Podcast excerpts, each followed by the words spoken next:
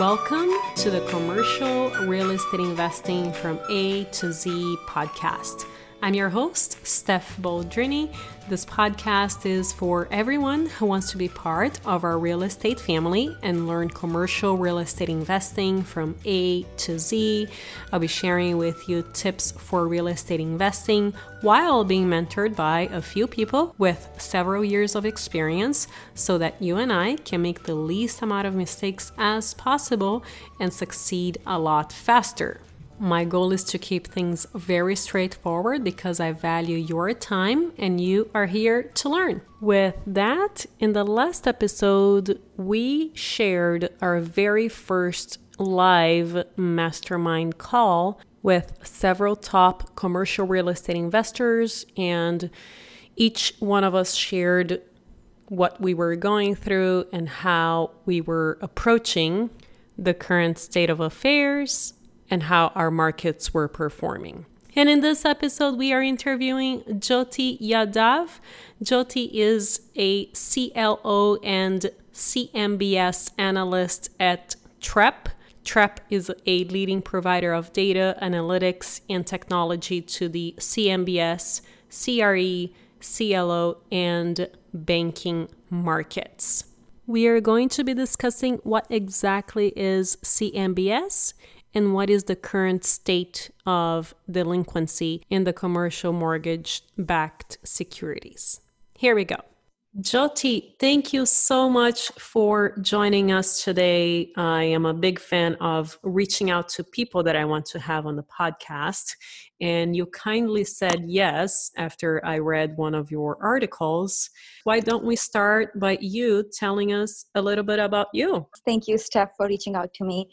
I really appreciate your invite, and I'm very excited to share all the insights and uh, information I can provide to you and your listeners. My name is Jyoti Yadav. I work as a research analyst with Trepp, which is a data analytics and modeling firm based in New York. We track the C M B S, C R E, and C L O data. Our firm primarily started in nineteen eighties tracking the C M B S data. So we have, you know, information on loans and essentially the entire market since it started back then. Why don't you tell us what is C M B S for those who don't know or may not be familiar with the terminology, please? C M B S stands for Commercial Mortgage-Backed Securities. It's essentially a financing vehicle to provide loans or financing to commercial real estate property owners.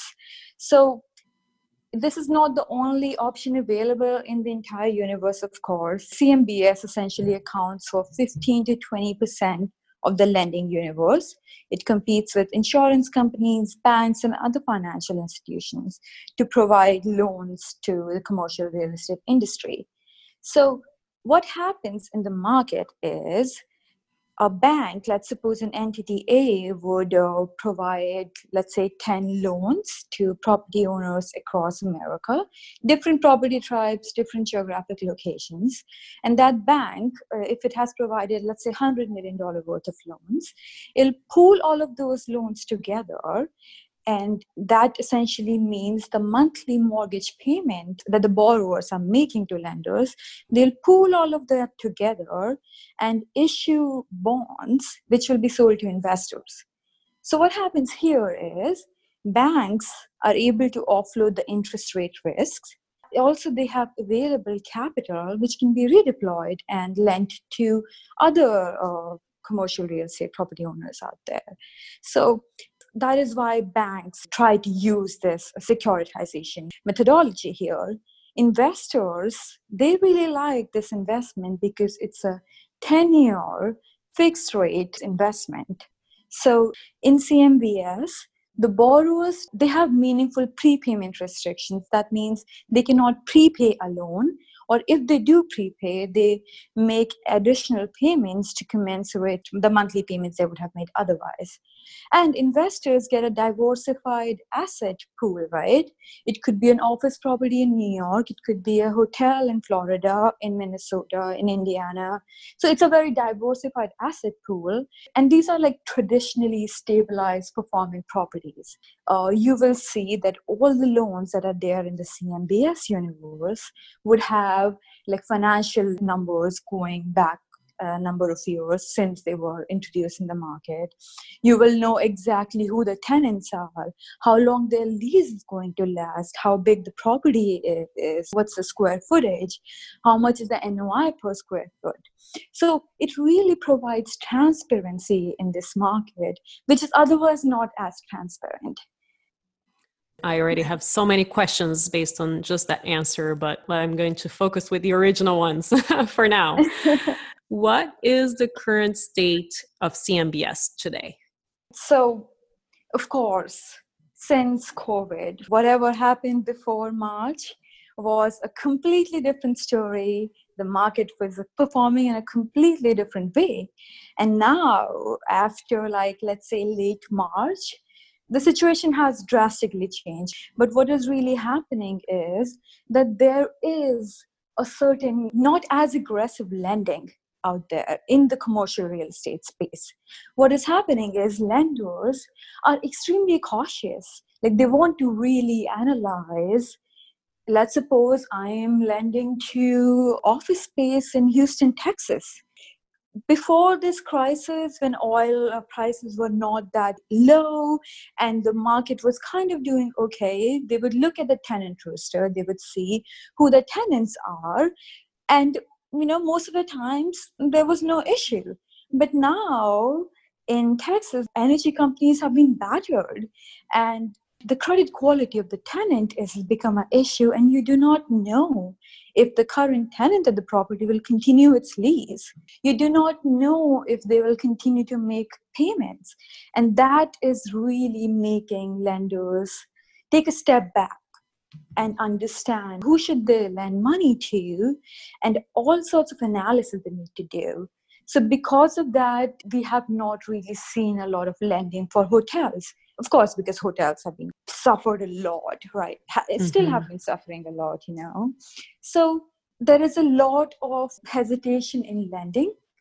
And even when there is lending, there's a lot of analysis that's going on. And this also has increased the cost of borrowing for borrowers. Sure. So overall, because there is no lending, there is also no issuance in C M B S universe. So what I mean to say by that is we have really seen very few deals come through, you know, new deals issued backed by different property types. And those deals also are priced much higher. Like the spreads is much wider for these deals. Of course, it's not as crazy as it was in April, you know, when no one had any idea how to price this. Everyone was being very conservative in their valuation. It's not like crazy anymore, but most of these deals include loans which were made before COVID, and banks were planning to announce these in March or April, but they had to be pushed out because at that point of time, there was a lot of hesitation in what sort of buying, you know, what sort of investments people should make. And that is really what has happened, you know, in the last few months in terms of new issuance, in terms of new loans. Now, one thing that Trepp does, and we have been doing it for a long time, is we put out uh, analysis of performance of how the loans which are already in our universe are doing. So what that means is we put out uh, a statistic called as delinquency rate. And delinquency essentially means that these borrowers are more than thirty days behind payment, okay? And I want you to take like a step back because the numbers I'm going to give you are a little bit frightening. I am sitting down. Yeah, perfect. So, you know, we definitely need that. When we when we saw these numbers, I have interacted with a number of people who have been around during the last financial crisis. And, you know, even when they see the numbers and how fast things have completely upended, you know, we take a step back and we really prepare ourselves. Mm-hmm. So, I was just going to say, let, let's go there. How are the different asset classes doing, the different property types performing in the C M B S right. world? So let me start with an overall number. The June delinquency report that we published had a delinquency rate of ten point three two percent.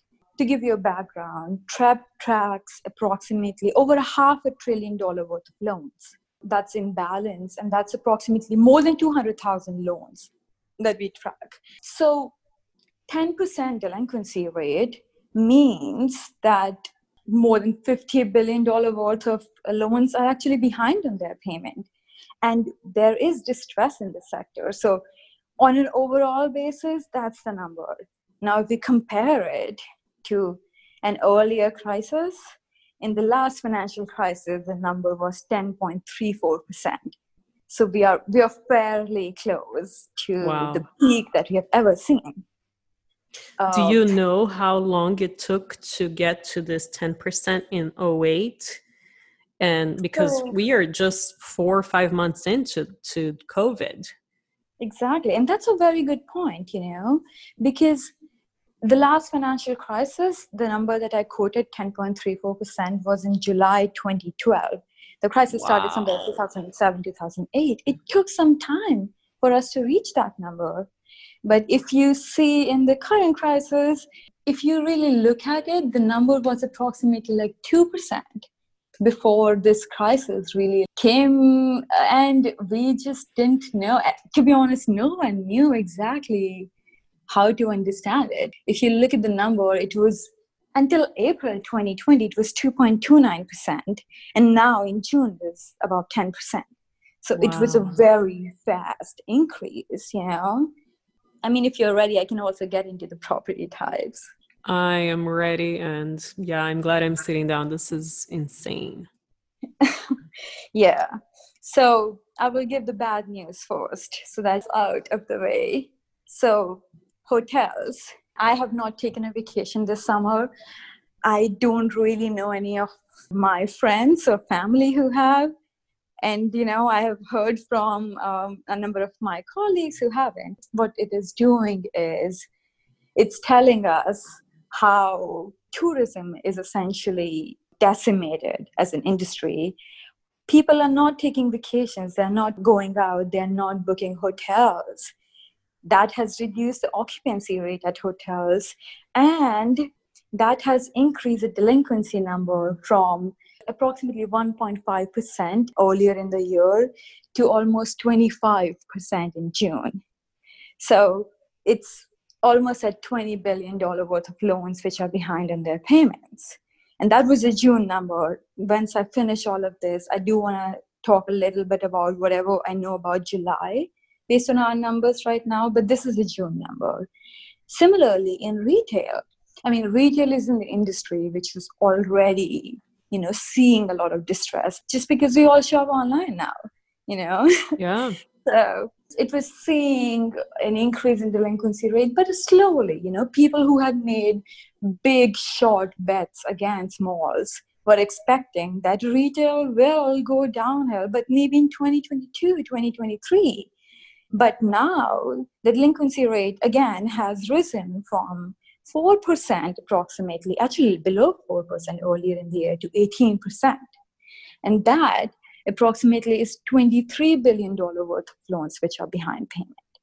So those are the really crazy numbers out there. Mm-hmm. And you will see it over and over, like we emphasize it in all of our research. We talk about it in the TrepWire podcast, is that retail and lodging are seeing a lot of distress. Moving on to kind of okay news, multifamily is not really seeing that much of impact. Mm-hmm. You know, of course it is because of stimulus check, the government programs, the moratorium on evictions, and there is a backstop there, so we have not seen a lot of distress in that sector. Office, on the other hand, that is something that we are watching very closely. You are working from home. I'm working from home. My entire company is working from home. And on some level, we are kind of getting used to this, you know, we are productive, we are able to put out the kind of work we would have almost done if we were in office. So there is a change in preference, and we want to see what it will really do to the market. Right now, we're not really seeing that much stress in the office. The good part in all of this data, and that's the only one, I apologize. Oh, but, not your fault. So the good part in this data is industrial sector. C M B S, industrial sector, the overall market is not very huge, but we are still seeing some positive news there. It was the only sector which actually saw a reduction in delinquency rate. That means more and more people were making timely payments. Because of the e-commerce boom, because of setting up of more warehouse and distribution center. I mean, I've just read in recent Wall Street Journal article, which talked about how retail and brick and mortar stores are converted to, you know, distribution centers. So the overall macro trend is visible in our data set as well.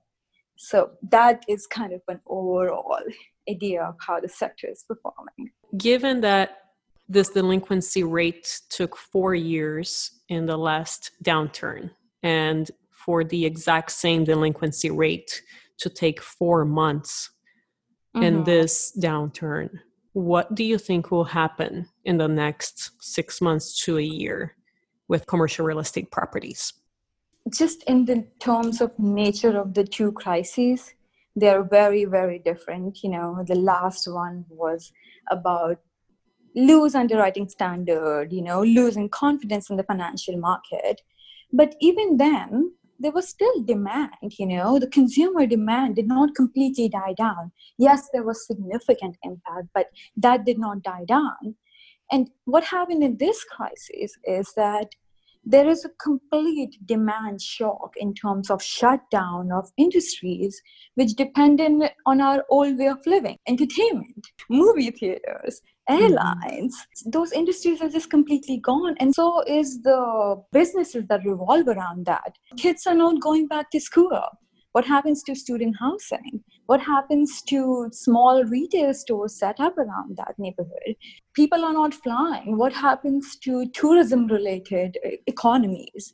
And there are hotels, there are retail sector, and same with office space. It can also talk about a geographical location, you know, how things are very different in different areas. In terms of New York, there was a lot of business travel. There was a lot of tourism. There was a lot of entertainment.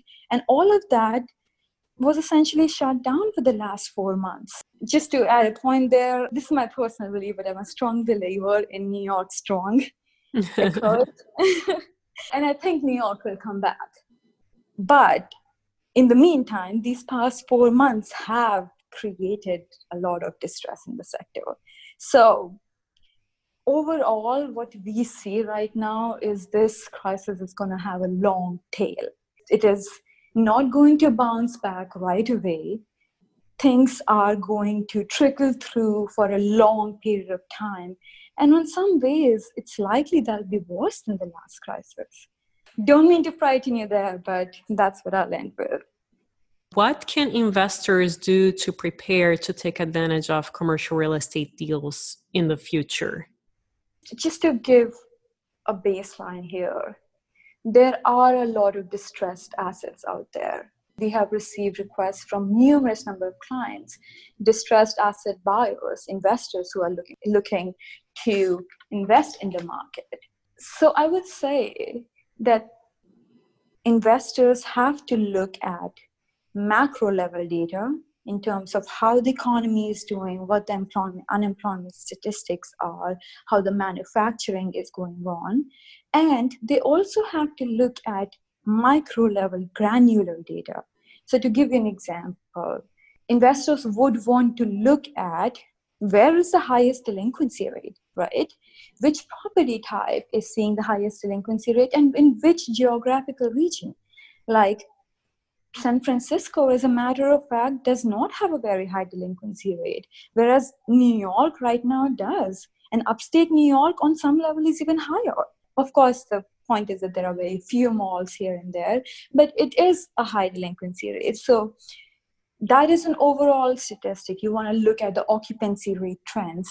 Like if you are trying to zero down on a hotel investment, you want to see what's the hotel for the past three years?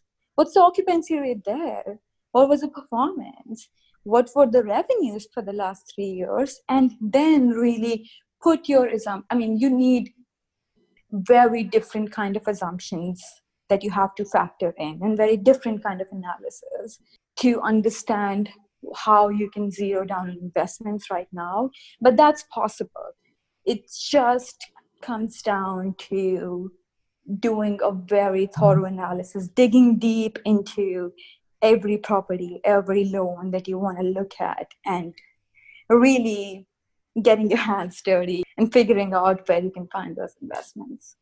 Knowing what we know today, which is we have no idea when this will be over, how many months of reserves or years of reserves would you recommend an investor having at this point in time if they were to come across a distressed deal that looks very interesting when the economy comes back to normal? That's a very good question, actually. So I do want to uh, get into that question with a slightly different digression, is that right now, there are loans in our database. We have a different statistic there, which is essentially tracking if a property owner has requested a forbearance, okay? And the forbearance essentially is that it is deferral of payment for approximately three months for most of the borrowers. So some hotel uh, owners have requested it in April, some requested it in June, starting three months from then. What they're doing during these three months is they're actually using their reserve account to service their debt. We are seeing that those reserve accounts are already going much down, and those are being utilized to make these payments. So it is very dependent on what kind of property you're looking at. Are you looking at a Class A mall?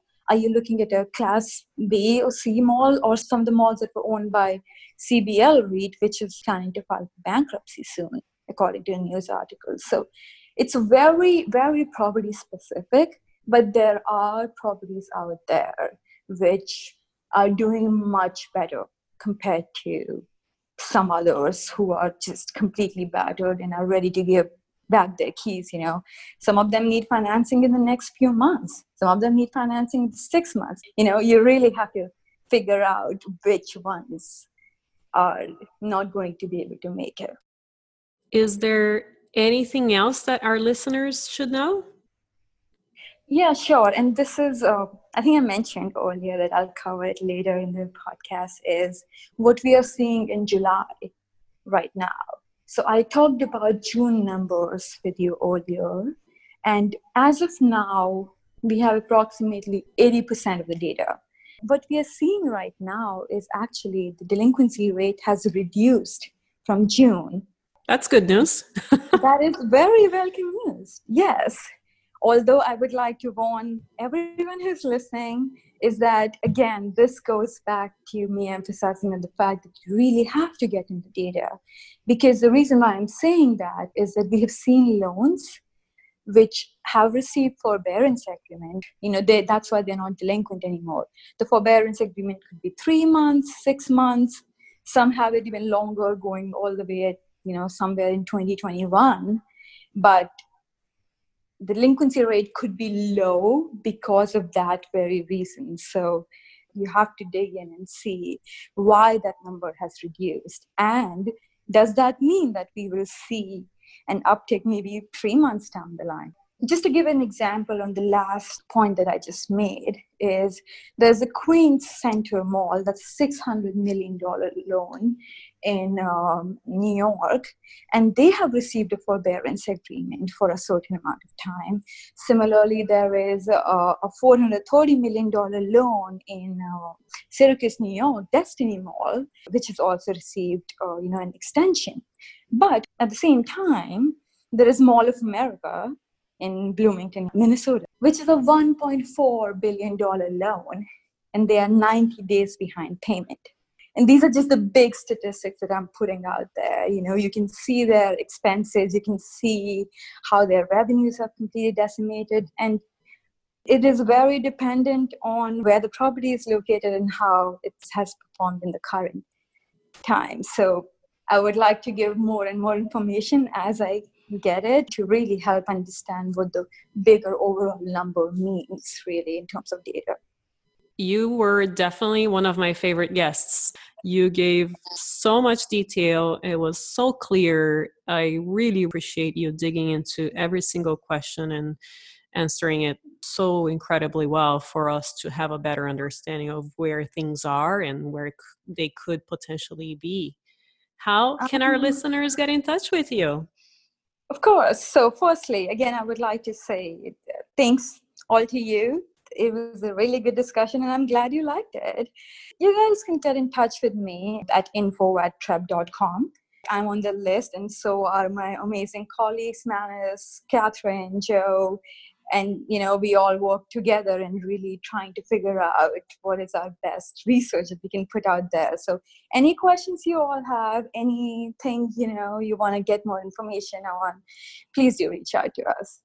Thank you so much, Jyoti, for joining us today. I will definitely be reaching out to you again. and uh, I really appreciate it. Thank you. I'd love to get in touch with you again. If you know anyone who would like to learn more about commercial real estate investing, make sure to share this podcast with them. And I would like to thank our latest reviewer, Jimbo Fofo. Awesome resource. I have been really intrigued by commercial real estate, and this podcast has been a great place to binge during the quarantine. So insightful, such a great resource. Thanks for this. You are most welcome, Jimbo Fofo. Your username definitely made me laugh. I am very happy you were binge listening during the quarantine and learning more about commercial real estate. I will see you guys next time.